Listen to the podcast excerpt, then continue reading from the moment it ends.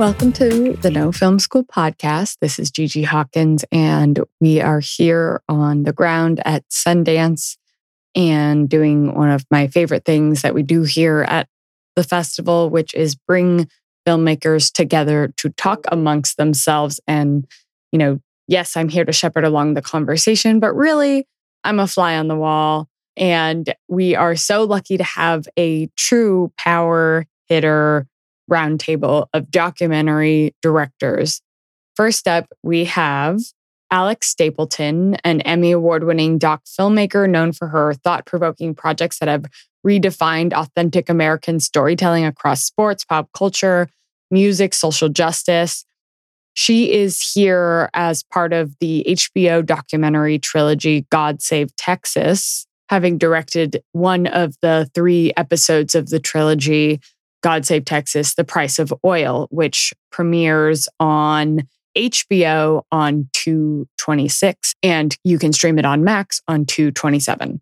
We also have on the podcast Jeff Zimbalist, the director of Skywalkers, a love story, which he will tell you what it's about. You have seen his work on Apple, on podcasts, etc. He's sort of carving the way, and you'll be surprised in the conversation about how his work influenced other people in the conversation. We also are joined by Michael John Warren, the director of Lolla, the Lollapalooza story, a limited series coming out on Paramount Plus following, well, Lollapalooza. He's going to get into how he sort of accidentally became a director by way of a Jay Z documentary. And finally, we have on Tony Gerber, one of the directors of War Game, a documentary that simulates a coup for the 2024 election and is all too real.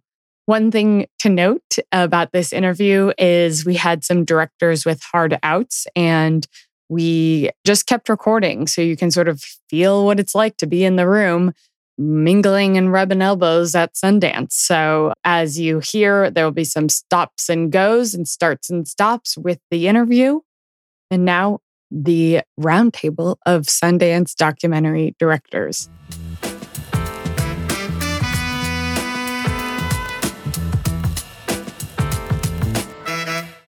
When you need mealtime inspiration, it's worth shopping Kroger, where you'll find over 30,000 mouthwatering choices that excite your inner foodie. And no matter what tasty choice you make, you'll enjoy our everyday low prices, plus extra ways to save, like digital coupons worth over $600 each week. You can also save up to $1 off per gallon at the pump with fuel points. More savings and more inspiring flavors make shopping Kroger worth it every time. Kroger, fresh for everyone. Fuel restrictions apply.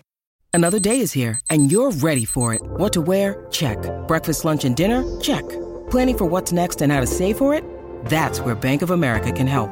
For your financial to-dos, Bank of America has experts ready to help get you closer to your goals. Get started at one of our local financial centers or 24-7 in our mobile banking app. Find a location near you at bankofamerica.com slash talk to us. What would you like the power to do? Mobile banking requires downloading the app and is only available for select devices. Message and data rates may apply. Bank of America and a member FDIC. Well, welcome. Thank you so much for being here on the No Film School podcast. We have four powerful projects here that are very different in format, very different in style, very different in topics. So let's start by introducing yourself and the project that you did and tell us a little bit about the project. And we'll start with you, Michael. Sure. My name is Michael John Warren, and I directed a series called Lolla, the story of Lollapalooza, which, which basically explores the 30 plus years of what I consider the most influential cultural phenomenon since Woodstock in America, at least. And it we had a bottomless archive essentially and we do this great job i believe of basically using this this festival to of course explore all this great music but to really look at youth culture over the last 30 years. And so it's really nostalgic but it comes all the way up until this year. And there's a lot of insane parallels between when i was a kid and at the first Lollapalooza at 17 years old in 1991 and we were pissed about corporate greed we were pissed about what was happening with the Supreme Court and Clarence Thomas. We were mad about the environment and we were just angry. And mm-hmm. so when I made this series, I started thinking about what's happening right now And at all the screenings here, Gen Z kids have been running up to me after the thing saying, We feel so passionate about this movie. And it looks like you guys went through what we went through. And I keep telling them, like, yeah, please learn from what we did right and learn from what we did right wrong because you guys are really up against it. And I hope you find something in here that's useful. Mm-hmm.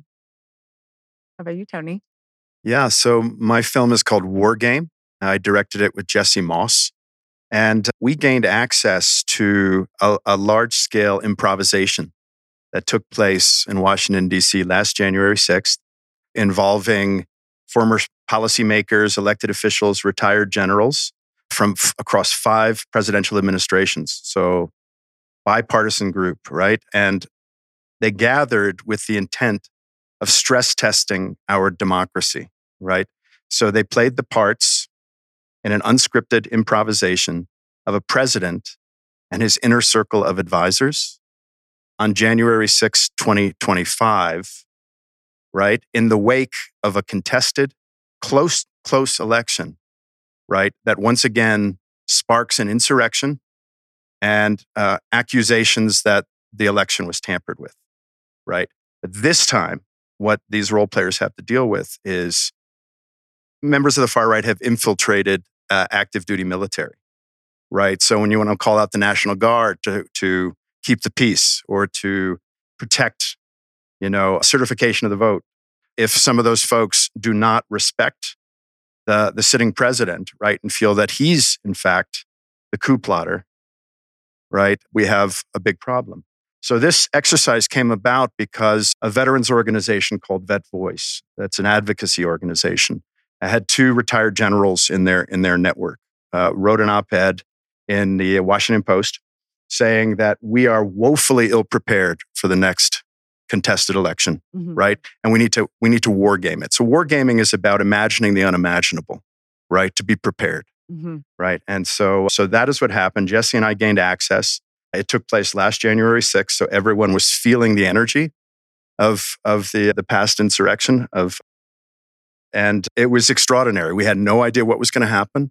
These are not actors, right? There were no scripts, there were no instructions on say this or say that, but they knew the limits of their department of government. Mm-hmm. They knew what their roles were in that sense because they've done these, played these parts in real life, right? And so they had six hours to save democracy it is such a it's like a thrilling edge of your seat experience watching this unfold and it was so powerful yes That's it was awesome. for us too because we didn't know if it was going to be a shit show yeah. can we curse on air yes oh we welcome it we support it it's sort of part of yeah part i mean you know film school experience we had no way to know if this was going to be totally in the weeds yeah you know sort of inside inside baseball mm-hmm. and you know you know principal photography was one day mm-hmm.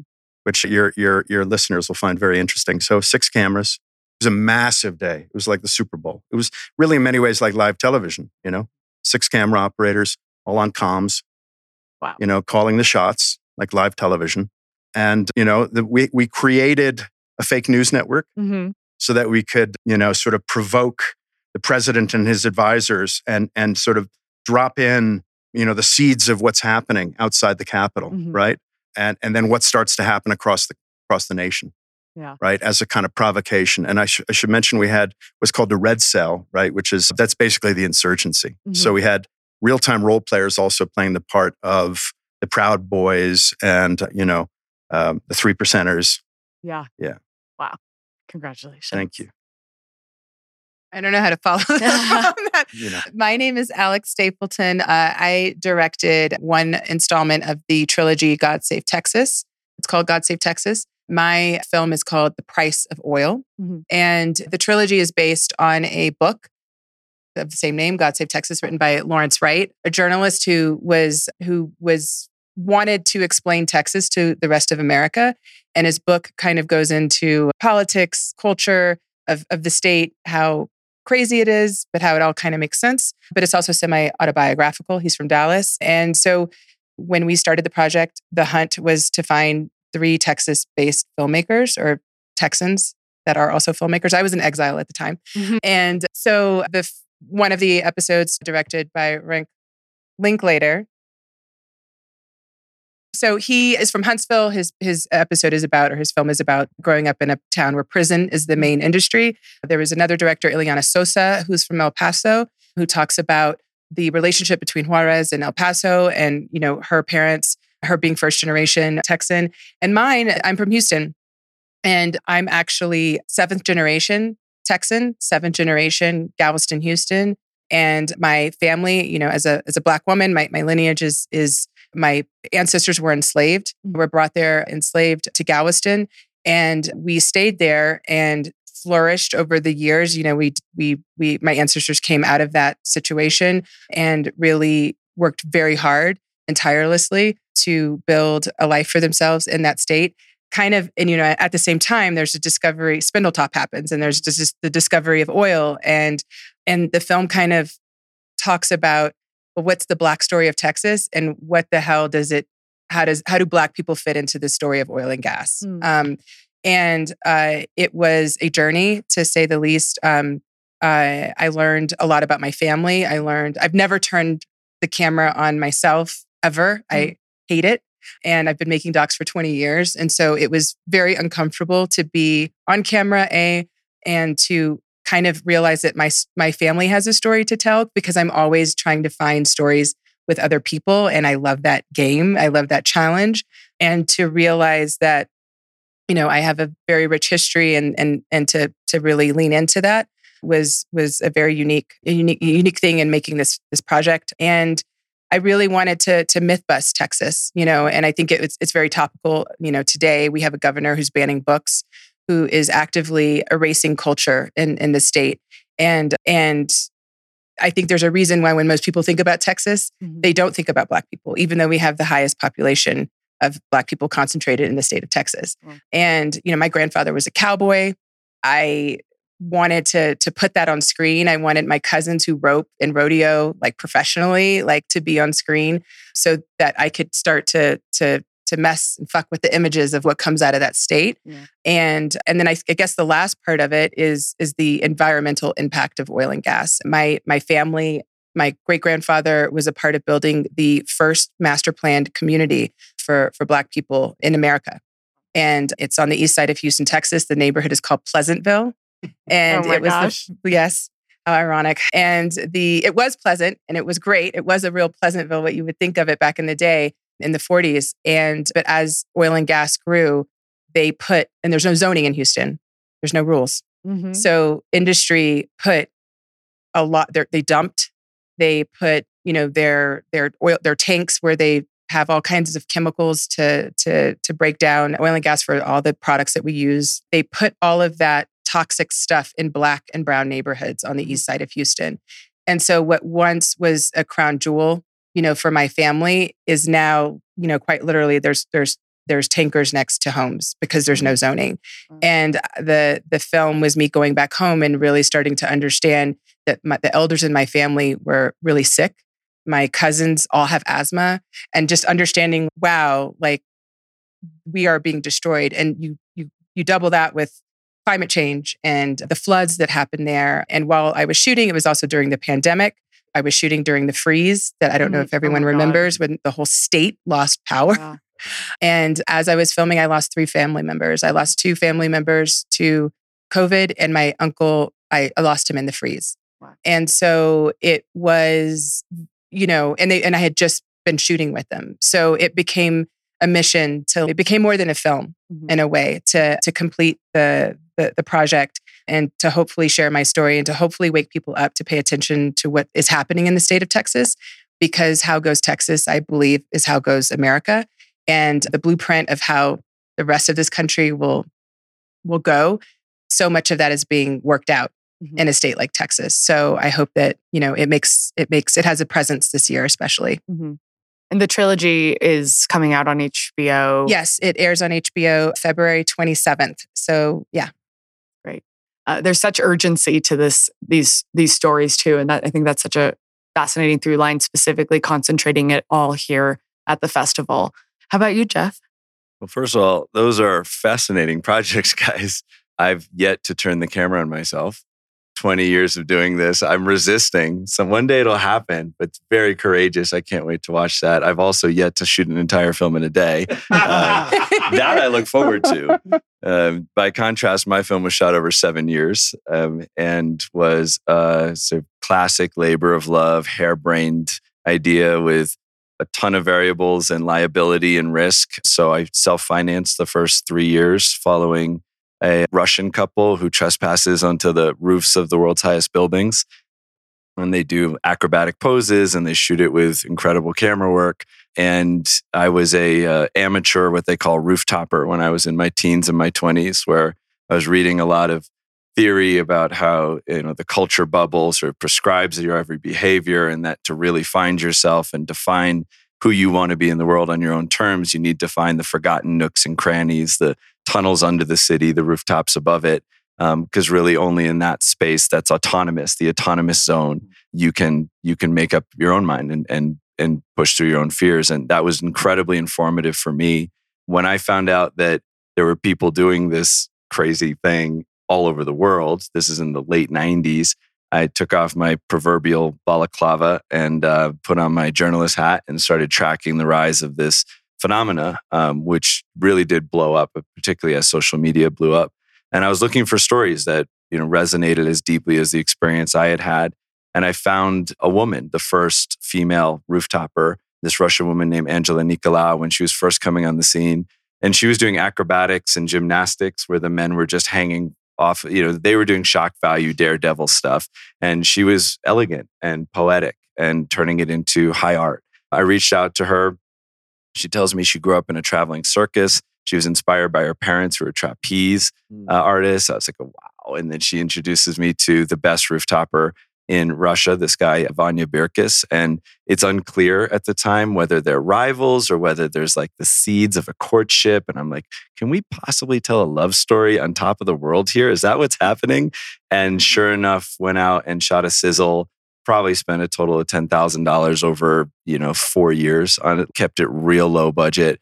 And over the course of that time, we watched a romance flourish and started to create this lens of using extreme climbing as a metaphor for romantic trust. And um, the sizzle uh, was brought to XYZ Films and Library, and they got on board and financed it.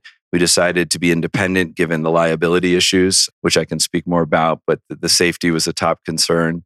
And, you know, seven years later, the story took unbelievable twists and turns, climaxing in this insane real life ninja mission that we leaned into the heist and thriller elements. So it plays very genre, but stuck true to this North Star the whole time that this was not a film about the fear of falling from heights. We, we always reminded ourselves it's a film about the fear of falling in love.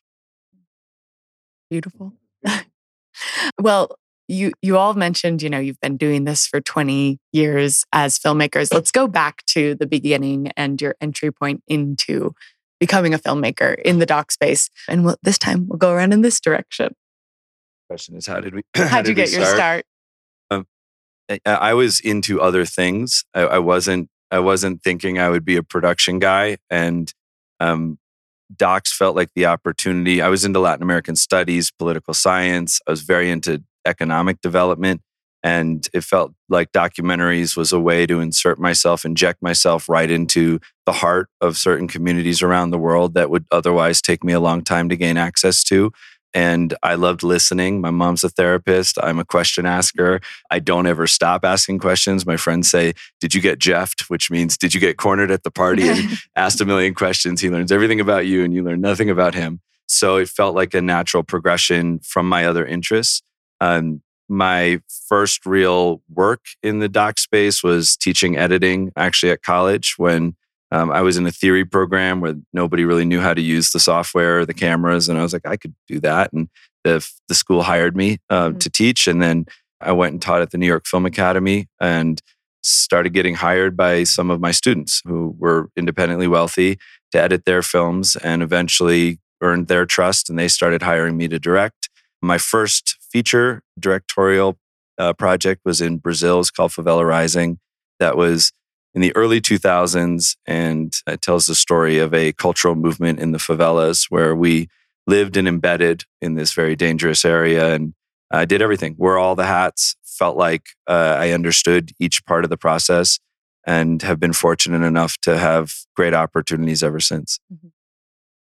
I think that this is really interesting that we're both sitting together because when I was first starting out, Jeff, I was working out of the production company that financed or that that that kind of did the finishing funds for or with Ravi for Favela oh, Rising. Sidetrack. Yeah, sidetrack. Yeah, yeah, yeah. So so Jeff, I was like, I wanted to work in scripted, like probably a lot of people, but I and I had moved to New York from Texas. And I was just trying to find my way because I did not go to film school. I didn't even finish. I didn't. I didn't even finish college. I went to one year at Pace University, and I was like, "Get me the fuck out of here." Mm-hmm. This got me to New York. This cool. is my ticket. And then I just immediately started like interning, working for for for people because I really feel like what we do is is very apprenticeship based, mm-hmm. apprentice based. Yeah. You know, it's it's one of those kind of crafts that you learn by doing versus being in a classroom. So, um, and we were in, you know, it was New York. It was before the the doc craze. You know, when docs made no money, they it was hard to get financed. All mm-hmm. of that mm-hmm. kind of stuff. And I remember being in the office and like trying to plot my way of how I was going to make something and Jeff with, you know, I was like, oh my God, who is this guy who went to the favelas and mm-hmm. and was shooting? Yeah, you have no idea. And he would come in all like rugged. And I was like, oh my God, like that's what doc filmmakers are like. Oh, and I and he was he was, you know, we're not that far in age. I am younger. But but but I was like, he's so he's so young and he's doing all this stuff and like the, all these people believe in him and his in his vision and and the film was beautiful. It was it's great. It's a great movie. And you really were an inspiration to me of like how to be. And and so it's I just have to throw that in there. But after yeah, after those days, I I think I was too scared to direct. And I was like, I can produce. And I mm-hmm. have I have have a lot of chutzpah. Like I I you can throw me anywhere and I'll figure out what to do. And I heard about this French team and they needed an American to take them around. And and so I I I got the interview and I got my first producer credit. And then I was like, okay, we got to put this, we got to get this movie seen in the United States of America. And so Tribeca was this brand new festival that needed content for their first year. Yeah. And I was like, let's submit to Tribeca.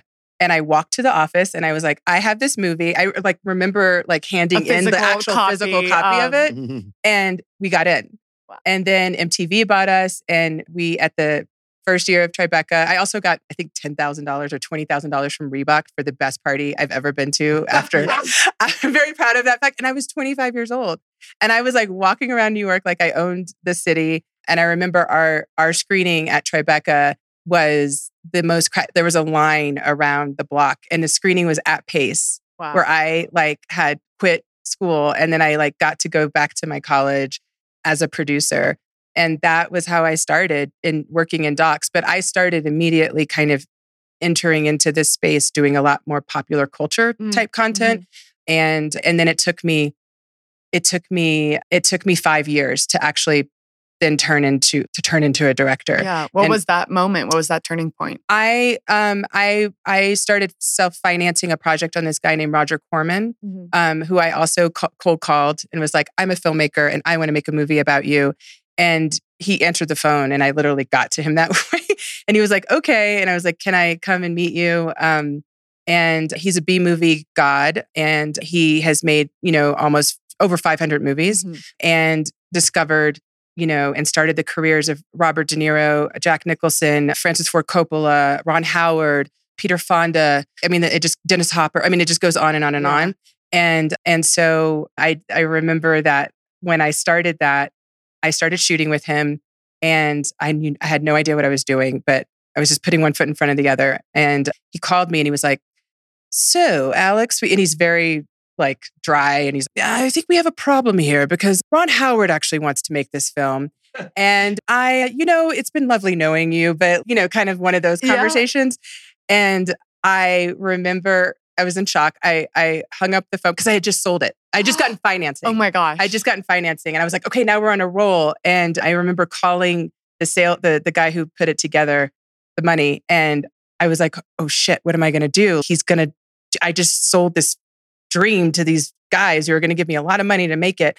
And he's, I don't care what you have to do, but you have to get the movie back. Mm-hmm. And I called Roger back and I was like, I just started crying. No. And I was like, I don't know what to do, but I'm really, and I was like totally honest with him. Yeah. And he's, okay, please stop. You're making me uncomfortable. Please stop crying. but what I need you to do is you need to meet this woman named Polly Platt. Because if you're going to do a movie about me, you have to, you need some help.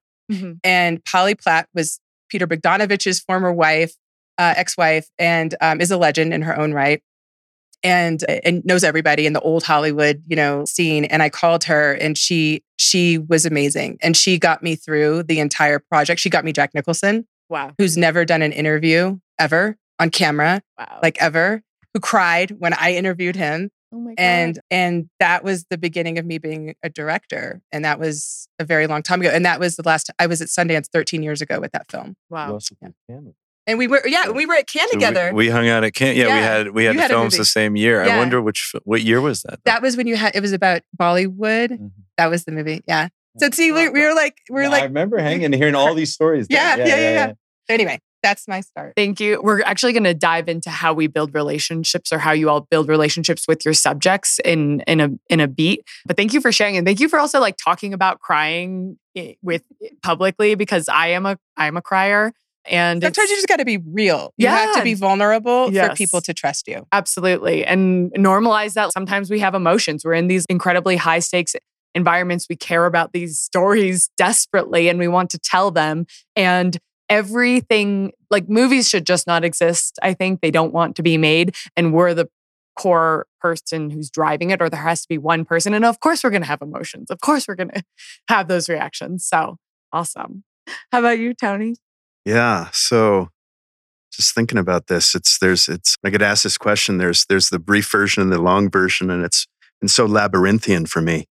You know, I also teach and I, I tell young people that it's okay to not know where you're going, Mhm. right?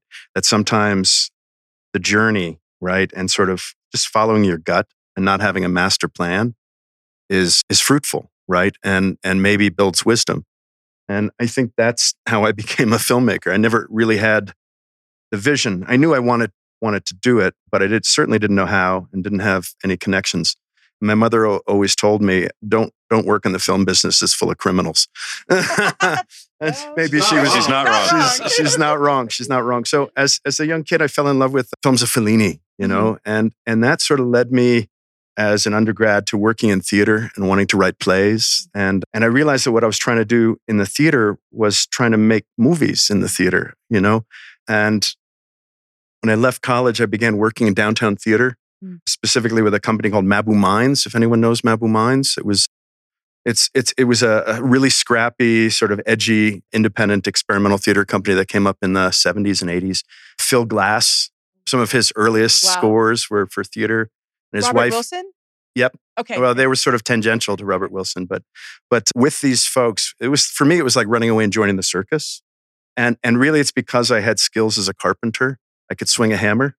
So I was being paid, right? And then they realized that I had this appetite to make films and you know, sort of enlisted me to start making these little 16 millimeter films that would play in these experimental productions, like a show at La Mama, the mother at La Mama. And so anyway, that was sort of my first taste of of of having ha- having authorship right in this medium. And then I hate to say, I'm so sorry to to break with the trend. I went to film school. Oh, that's okay. I, Get I, out. I apologize. Have you apologize. seen the Uh, title of the podcast? Yeah.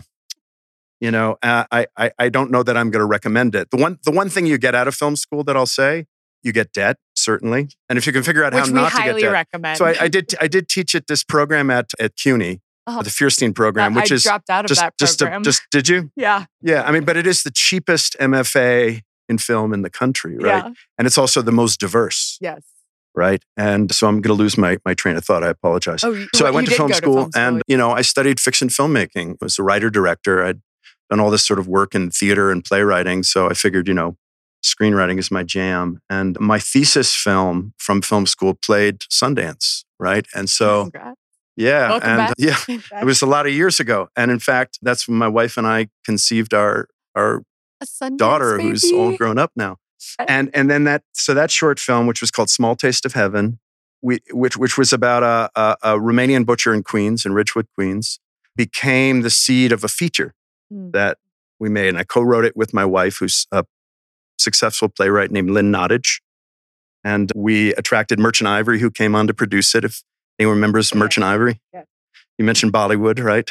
Mm-hmm. So we had this script that was set in each of the five boroughs about immigrants in New York City in one 24 hour period, right? And that played Sundance subsequently. And it had John Ortiz, Rosario Dawson, Valeria Golino, Shashi Kapoor, if you know your Bollywood. Yeah.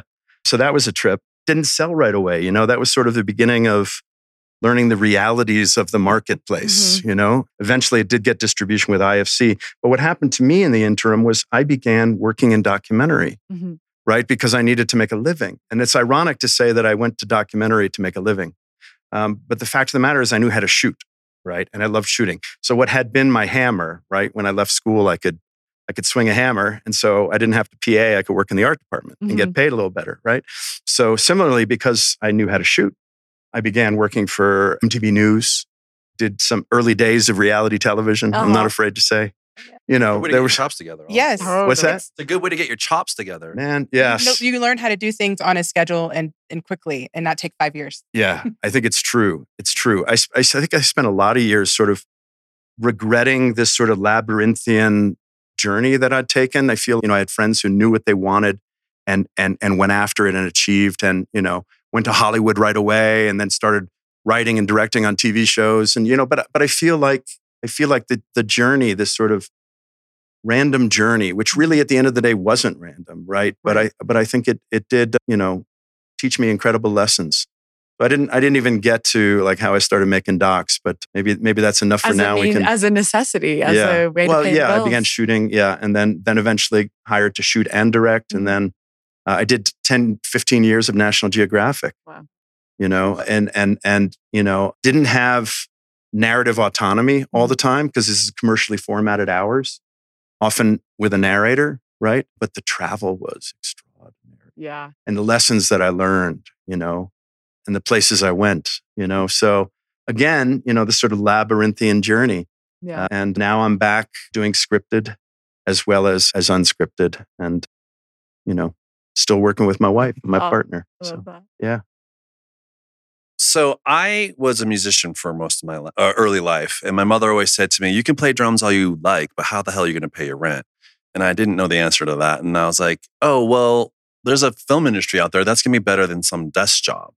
So anyway, I got myself to New York, and I just started PAing and I was, I'll admit, an excellent PA. Uh-huh. I just uh-huh. knew if you're so fucking good that it's awkward, then eventually you're not going to be a PA anymore. And one of the first places I got a break was so Spike Lee has, of course, 40, 40 acres and a mule, but he also was working with this company called Drop Squad Pictures, which was on Houston and Broadway. I think 594 Broadway was the address. And I was, I was office PAing for them. I was the only white person in the office, which they let me know about and which I loved. Mm-hmm. And I was just like taking out the garbage, like office PA. I was, I think my first credit is on Spike's Kings of Comedy. I think mm-hmm. the office PA is my first credit as Mike Warren, I believe. Anyway, but at night they had an Avid, and I, mm-hmm. I had learned Avid. I had a I spent a very short period of time in corporate America, Reebok, coincidentally, and they sent me to Avid school, and I dropped out, moved, I left them, and went to New York City broke. Right, anyway, so they had an Avid, and I was trying to make, you know, I, I knew I was a good editor. I, I kind, I kind of knew I was going to be a good editor because drumming and editing and music, it's all the same thing. Yeah. Mm-hmm. anyway, so at night they, I would go back into their offices and, and edit footage, and I think it might have been Hype Williams, the music, very big '90s hip hop director. There was Ja Rule's video Holla Holla. Mm-hmm. Anyway, there was like three quarter inch tapes of that in the office. I like re- I was like, "Hey guys, do you mind if I edit here tonight?" And I like redigitized the, the source footage for that that video and like cut it into a video and then started shopping it around New York City as an editor. Anyway, got the attention of a, a company called Radical Media. They brought me in to do this project that was I thought was terrible. It was like a it was actually pre Hamilton Broadway hip hop tra- I don't freaking remember what it was. It never came out, thank God. But the owner of the company was like, "This is a masterful edit," and I was never. I was like, "Okay, great." Anyway, so he put me on as lead editor on a doc series for ESPN called The Life. Mm. It was 32 episodes. It was like a it was like it was a Verite magazine sort of mm-hmm. show. This is about 2000. 32 episodes, which is completely unheard of. It was an exhausting year of my life. We got nominated for best long form editing after that. And my editing career just went straight on from that. And so I spent a handful of years being a very bossy editor, telling directors, you screwed this whole thing up. You don't even have this other part. Go back out there. You have to do it. And they finally said, well, if you know everything, then why don't you go shoot it yourself? And I said, well, thank you very much for the opportunity. Yeah. And my first directorial film actually is Jay Z's Fade to Black, the concert film, which is 20 years old this year. Legendary. Thank you. Legendary. Thank you. Legendary film. So the deal with that is Jay Z was retiring back then, but um, Meanwhile, before the film even comes out, he's back out of retirement. But he knew he was retiring. He shot this concert at MSG and he was shopping it as a they already cut it and they're shopping it as a film. It was not going anywhere. And we had a mutual friend named Rich Kleiman, who is actually Kevin Durant's business partner right yes, now. Yes, and I'm making stuff with him. Are you serious? anyway, so he was friends with Jay back in the day, yes. and he said you should. I had been, I was known as a doctor editor at that point. This thing's off the rails. Get Mike and Michael Warren in here. We'll fix it. Uh-huh. And he told Jay that in Radical Media, and they and uh, basically I took all the footage. I deleted the Avid project and started from the beginning to recut the film, the recut the live footage because I think it was cut terribly, like a bad music video, frankly. And while I was looking at that that source material, I found all this doc like stuff of Jay recording the Black album, which you know is the best album of Jay, I think. And the owner of Radical Media said, you know, I'll, I'll pay you for two weeks, and you can see if you can prove that this is a movie. So after two weeks, I'd only seen the footage. So I said, John, give me, please, can I just do two more weeks? And if this actually sells, you got to pay me for those two weeks. This is how confident you were. Oh, how dumb I was about what I could have asked for in that moment. Anyway, but so I cut the first 15 minutes of the film. This is, I don't usually tell this story, but I wrote voiceover for Jay and recorded it myself. Uh-huh. and, and so it's the, here comes the day of I'm going to show the first 15 minutes of Fade to Black. Jay's in the, Jay's coming in the office. And really quick story. There's this beautiful woman in a hoodie with him. And I said, Hey, my name's Michael. And she says, Hey, doesn't say her name. I'm like, that's where she doesn't say her name. And we sit down in this conference room to show the first 15 minutes of the film, and Jay puts his hand on the back on her back. And I'm like, you fucking idiot. That is Beyonce. Oh. Just like without makeup on. I mean, she's gorgeous, but it's not, you think of Beyonce as being like 75 feet tall yeah. and made out of diamonds. Anyway, and the lights go down and, and it hit me. I'm like, you, you're about to show Jay Z a film where your voice is pretending to be Jay Z. I'm like, your career's over. This is done. And it starts in like maybe like a minute or two in, I hear in pitch black, I hear him go, and I was like, oh, he likes it. And so anyway, mm-hmm. we took that fifth, first 15 minutes. It's still the first 15 minutes of that film. And I'm assuming we put Jay's voice on it. I don't know, but they brought it to Hollywood and got offers. And so then I turned that into a feature length film. I fought for a director on it because I was really writing it, rewriting it, and right. turning it into a film. I split director credit with the guy who shot that concert. But then I had a successful film that I was a director of and I'd never been on set before. Hmm. I mean, other than as a PA, as a director. The best PA. Yeah. Anyway, so that just launched my career and it's just, I've been able to open a lot of different lanes since then. I get to do a lot of sports stuff, a lot of concert films, mm-hmm. a lot of music stuff, obviously. And yeah, I didn't go to film school. I tell people don't go to film school because the point of the story is no one cares. No one's ever asked me where I went to college. You know what? Sundance asked where I went to college. In my, I was like, why do you care where I went to college? no one has ever asked me that. UMass Amherst, by the way, because it doesn't matter where you went to college and it doesn't matter what your degree is. All they want to know is what have you done? Yeah. Right. And so I think the secret of it all is you got to go when you're young, at least. You got to go above and beyond the whole time, and you have to be so good that it's awkward and they can't mm-hmm. say no. That old Steve Martin phrase, "Be so good they can't say no." And I got to say, even 20 years in, it's still, what do you got, Mike mm-hmm. Warren? Yes. Right? Like it never stops. And so, of course, you get maybe bigger opportunities. They know, okay, this guy's been doing this for 20 years. A lot of it, the stuff is really good. There's a little bit more confidence there, but every project I do, I'm proving myself. And yeah. I've been doing it at a really high level for multiple decades. So I tell people, unless you're ready to really work your ass off for the rest of your life, don't even bother getting into here. Yeah. But I will also say that it is a great career. I mean, I've yeah. seen the world so many times. I've met so many yeah. incredible people. I've profiled uh, all these amazing people. I, I, just get to travel the world and absorb humanity all the time. And I have no regrets, you know? And so I want to use that as a pivot moment because I know, Alex, we're losing you in one minute oh. specifically. Alex has a big press day today. Alex has a too bad this is. We should see her outfit. I know. Yeah. You should take a picture and post. She looks. she's ready for prime time. Yeah. I, I, you have a number of projects as part of your production company, and I'd love to hear briefly before we have to let you go about the process of pitching and keeping that momentum going. Yeah, I mean, I, I think that all of us are, are are vets, and we all have been in the trenches where you know making a doc is is is really hard work because you're living and breathing it.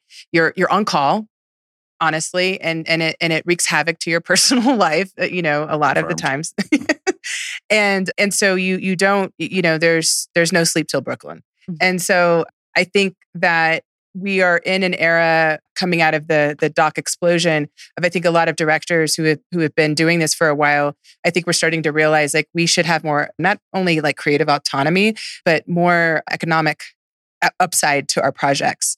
And I think that this is a growing thing with a lot of us right now. I'm also on the board of the the Directors Guild and the co-chair of the direct the co-chair of the documentary committee. And there is a palpitating like thing happening where we have to take our careers a lot more serious mm-hmm. about like with residuals and and and ownership and and you know what so that we can be so that we financially can have sustainability so that we can continue to do other things and not be put in like weird situations mm-hmm. and and make it a better world for the kids that are coming up so all of those things have been going on with me for the past few years and i, I just you know, I'm very blessed that I've I've been lucky to work with with great production companies as a gun for hire. But I just I came to the end of my road doing that, and that was the reason that I started House of Nonfiction, which is my production company, and we're going into our third year. And even in that, it's been a journey because now I'm I've gone independent. I was with Sony, you know, for a couple of years, and now I'm going independent, and it's um it's it's it's a whole nother part of the business Learn, learning the business on top of the craft is exciting, but it's really, really challenging. Mm-hmm. And I think everyone in this room can all, you know, these are all guys that do that too. You know, we're all in the on the business side of it as well. And and so, you know, you never stop. You never stop developing trying to search for IP that you can turn into something, taking meetings with people. You know, people come to me, people like Rich Kleiman, who has, you know, this great idea for a doc, but doesn't know how to necessarily put it together. Mm-hmm. And so that's a part of my business. But, you know, it's just always coming up with with ideas because not everything sells. Right. And I think that like in the past couple of years of me having a company, I've had to usually I get put on and everything sells like I, have been very spoiled in that way that like mm-hmm. by the time I get onto the project, it's kind of like people know about it, it's high profile, it's going to get made. And now having a company, it's yeah, no, that's not reality on any level whatsoever. It's one out of 15, one out of 15 ideas, you wow. know, and maybe one out of six that we've put money into, tears, energy, blood, sweat, and tears into developing a concept and then you take it to market and it doesn't sell. Mm-hmm. And it's it's it, it's it can be painful. Yeah. I've learned to get the grieving process is a lot shorter for me now because I'm like, don't right. take it personal. You know, it is what it is, and we're coming out of a very tough year. 2023 was was really really tough to to sell, and I think that you know what I learned from the guys that I worked at Sony with, Eli and Aaron Saidman and Eli Holzman, is that even if it doesn't sell when you put it out to market, hold on to it if you can, mm-hmm. because things are so cyclical in this business. And some sometimes there's already stuff that I pitched in 2022 that didn't make it that already I'm talking about, you know, get finding a home oh, wow. now because now all of a sudden it's relevant, you yeah. know. The world yeah. changes. The so world quick. changes. And in the words of Jack Nicholson in Hollywood, if something is successful, they will order 10,000 of them. And so sometimes you have a project like that where, you know, you have you've some film has a lot of success and you have something kind of adjacent and then all of a sudden everybody wants to buy it you know or you can find financing. So it's it's challenging but it's incredibly rewarding when you get something over the finish line. And i think that it just makes me that's a rookie. I'm just joking. It's it's i just have so much respect for for for these my other compadres here because to get anything done mm-hmm. is a herculean like it's Herculean. Yeah. And even to fail, even to Her- fail, to fail is Herculean. To fail is Herculean because what what this what what we do is is you know it's thankless yeah. a lot of the time, and we're not making like Hollywood money. You yeah. know, so sorry to interrupt, yeah. mm-hmm. but I know you have to go yes. okay. right now. Yes. to be celebrated okay. elsewhere. And I know we have you guys for 10 more minutes if that's I'm possible. to give her a hug. Okay. Oh, okay. Oh, can I because take, everybody gives a hug. The head? Yes, yes, where, where please. Hey, great. Thank you. Well, we're still recording. Great. This is the the mix, the chaos of Sundance. I was going to ask about format and style and sort of how you found your narrative I don't know if we'll have time for that. So I'm going to fast forward and go to what advice do you have for emerging filmmakers, people who are just getting their start out? And then we can always pick this up when the films are coming out into the world. Yeah, I I'm, this is just like a premiere for us. We're actually, I don't even know. Yeah. So, so Advice yes, for for young doc filmmakers. Yeah. emerging filmmakers who are, Yeah. uh, yeah, people who are just getting their start out. They may be picking up their camera for the first time. Um, what advice do you have for those folks? Well, the, the usual stuff is the resilience and the wherewithal, and and all of that is so true, but also a cliche, and everyone hears it so Yeah, much that it's it so gets true, it's though. so Like, it- true that you have to say it. You have to start any You can advice. with it. tell the Yeah. PAs who aren't going to be a PA next Yeah. year. You can see them. You're like, Right. that person's not going to be a PA next year. Right. Sorry. Yeah. Head down, even when it hurts, especially when it hurts, head back down. But, you know, the, for me, one of the things that was really helpful was avoiding getting too involved in the industry chatter. Like I, I'm a journalist first and foremost. I consider myself, uh, you know, an investigator, and so I'll nerd out and learn everything there is to know about the subject that I'm supposed to be making the definitive documentary on. But I do not want to know all that stuff about the film industry. Mhm. It's changing so fast. It's super intimidating, and it's a it's a land of scarcity. So it feels very competitive. So I sort of avoid the hacks, and you know I avoid the advice. The podcasts are great when you when you want to feel like you're a part of a community. That's crucial. Mhm. But I was intentionally like avoiding LA and avoiding general meetings. You know, Yeah. I, I was lucky enough to be signed at uh, WME when I was 25. And all they wanted me to do was the rounds. And I didn't want to do the rounds. I wanted to stay in New York. I didn't want to fill my head with other people's ways of doing Mhm. things. And I was worried, I was insecure that I was too early in my career. I didn't know exactly my way of doing it yet. Mhm. And I needed that space and that time.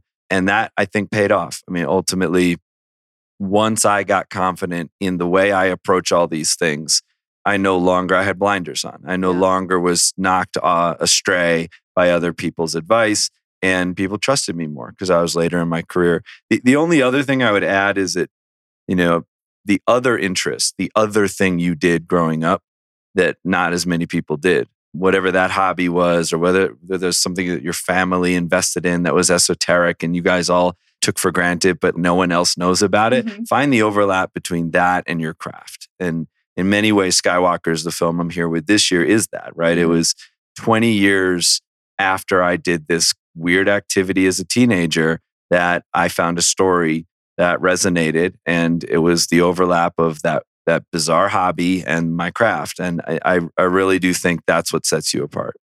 Good advice. Well, thank you, Jeff. We'll excuse Okay, you from right. the round table and we'll finish out with you guys. Okay. What what about you guys? Your your parting words of advice.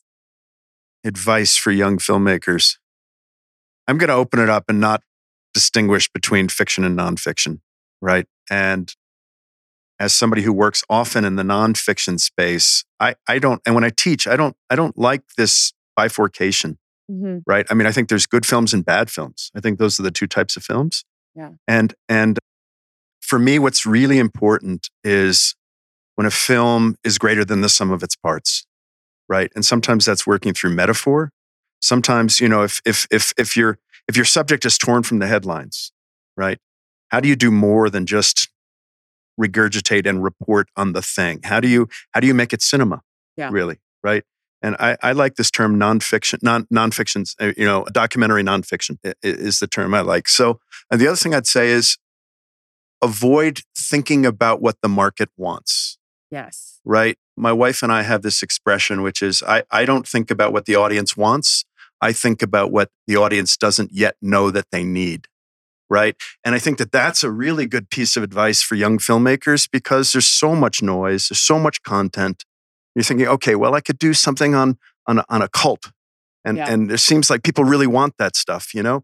Um, it's it's it's the film that comes out of you know the ether right Yeah. that no one has thought of that you know if you really want to impact the culture there's all sorts of reasons you know Yeah. to to aspire to work in this industry Right. right and you know i'm not going to judge judge those but if if if you aspire to do something original and Mhm. honest you know follow follow your heart follow your muse that that would be my my biggest piece of advice, I think. That's great. I, I really hope that specifically your two projects, the audiences of each watch the other projects because one there is this timely nature of these subcultures and trying to process and understand it and and and I do think that Lolla is a reflection of this cult of this culture and this specific thing that has brought us through as a counterculture. And War Game is this incredibly timely of the moment and so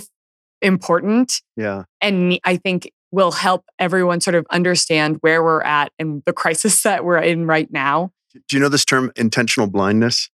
No. It's a term that I, I, I dig. It's like the other day I was trying to find the toothpaste and I couldn't for the life of me find it. And I'm like, what? Where the hell's the toothpaste? My son tends to take things and wander the house and just Uh-huh. leave them in random places. So I'm like, he must have taken the toothpaste. Then later I went back, it was right there.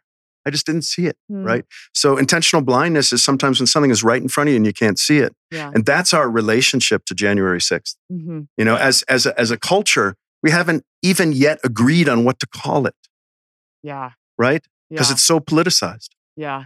right? And so, anyway, with with War Game, the hope is that it's not just a film for this moment; Mhm. that that it also becomes a metaphor. Yeah. You know, a way of looking at something that that that's been in front of us all along, Mhm. but but but seeing it with fresh eyes. yeah. Yeah. Yeah. So. So cool. Uh, I'm going to get very practical with my advice for young filmmakers that. because I think that's how I did it. And that's all I kind of knew. I personally think at the beginning, you should decide if you want to be in the camera department or or post, basically production or post, Mm. because you're not going to start. A, it's really not likely you're going to start as a director or as a screenwriter. At least that's not my experience. So figure out what side of it either the filming of it or the editing of it you want to be on and then hustle as hard as possible in that direction and really just don't don't don't take no for an answer just keep pushing keep pushing keep pushing keep pushing i would also say that i know we talk i know you guys talk about gear and stuff on this but Mhm. i i don't think about gear at all i i don't care I, a great dp can take a, a dv camera from like 2000 and put up a great image with it Yeah. right I don't, I don't think thinking about the technical side of filmmaking. I, I don't think about it at all. That's Yeah. what my DP's for. That's what everyone else is for. For me, the only thing that matters is story and learning how to tell a good story. Mhm. The tools are just tools, and so you can make the flashiest, highest tech thing ever, and it sucks because you're not actually telling a good story and you're not getting people's attention. Those things, those flashy things, are great. But they there are adornments on something that has to have a foundation, which Right. is a- a reflection on humanity, which is what a good story does. Yeah. So think about story, pick a side of the industry you want to be on, and then just be so good that they can't say no. Yeah, I, I, w- I want to add on to that because I think that's really great advice. It's also this idea of, of being able to swing a hammer, right? Have a Exactly. skill that people will pay you for Yeah. because then that becomes a front row seat. You know, it, it gets you in the kitchen, so to speak, where, Yeah. where, where, where the meal's being cooked, Yes. you know, to speak in metaphor. And, and that's really important because you'll learn so much being in the kitchen, Yeah. right? So whether it's the edit room and you learn to be an AE and people are going to pay you, and at first you're going to have to work through the night, do the graveyard shift, do the stuff no one wants to do, but you know, demonstrating your your your your talent and your commitment as you as you pointed out, you know, people will notice that, you Yeah, know, and and and you know, camera department too, learn to shoot, Yeah. you know, learn to to coil cable, learn to grip. I just learned how to Yeah. coil a cable I still can't because I came up on post. Yes, yes. You know, so you a- it's- organized the files perfectly, I'm Exactly. sure. it's a foundational skill. Because everyone's It's a- busy, and if they can shove responsibility off, you know, like you want someone who can just do the work. You know, when you the higher I get, the more I'm like, how much can you do for me? Uh-huh. And so you want to be that person who can do a lot for someone in a position of power. yeah. So they can't say no. Yep. Well, thank you both so much Thank you. for being here. I love just the kismet and the crossover Yeah, it was in a this great panel. conversation. I haven't seen her in a long time. It was great. Yeah, well, I I know our listeners will love it too. And yeah, I please come back on the No Film School podcast, Cool. and I'll close us out offside the podcast. Thanks for being here. Thank you. Bye. I, Bye.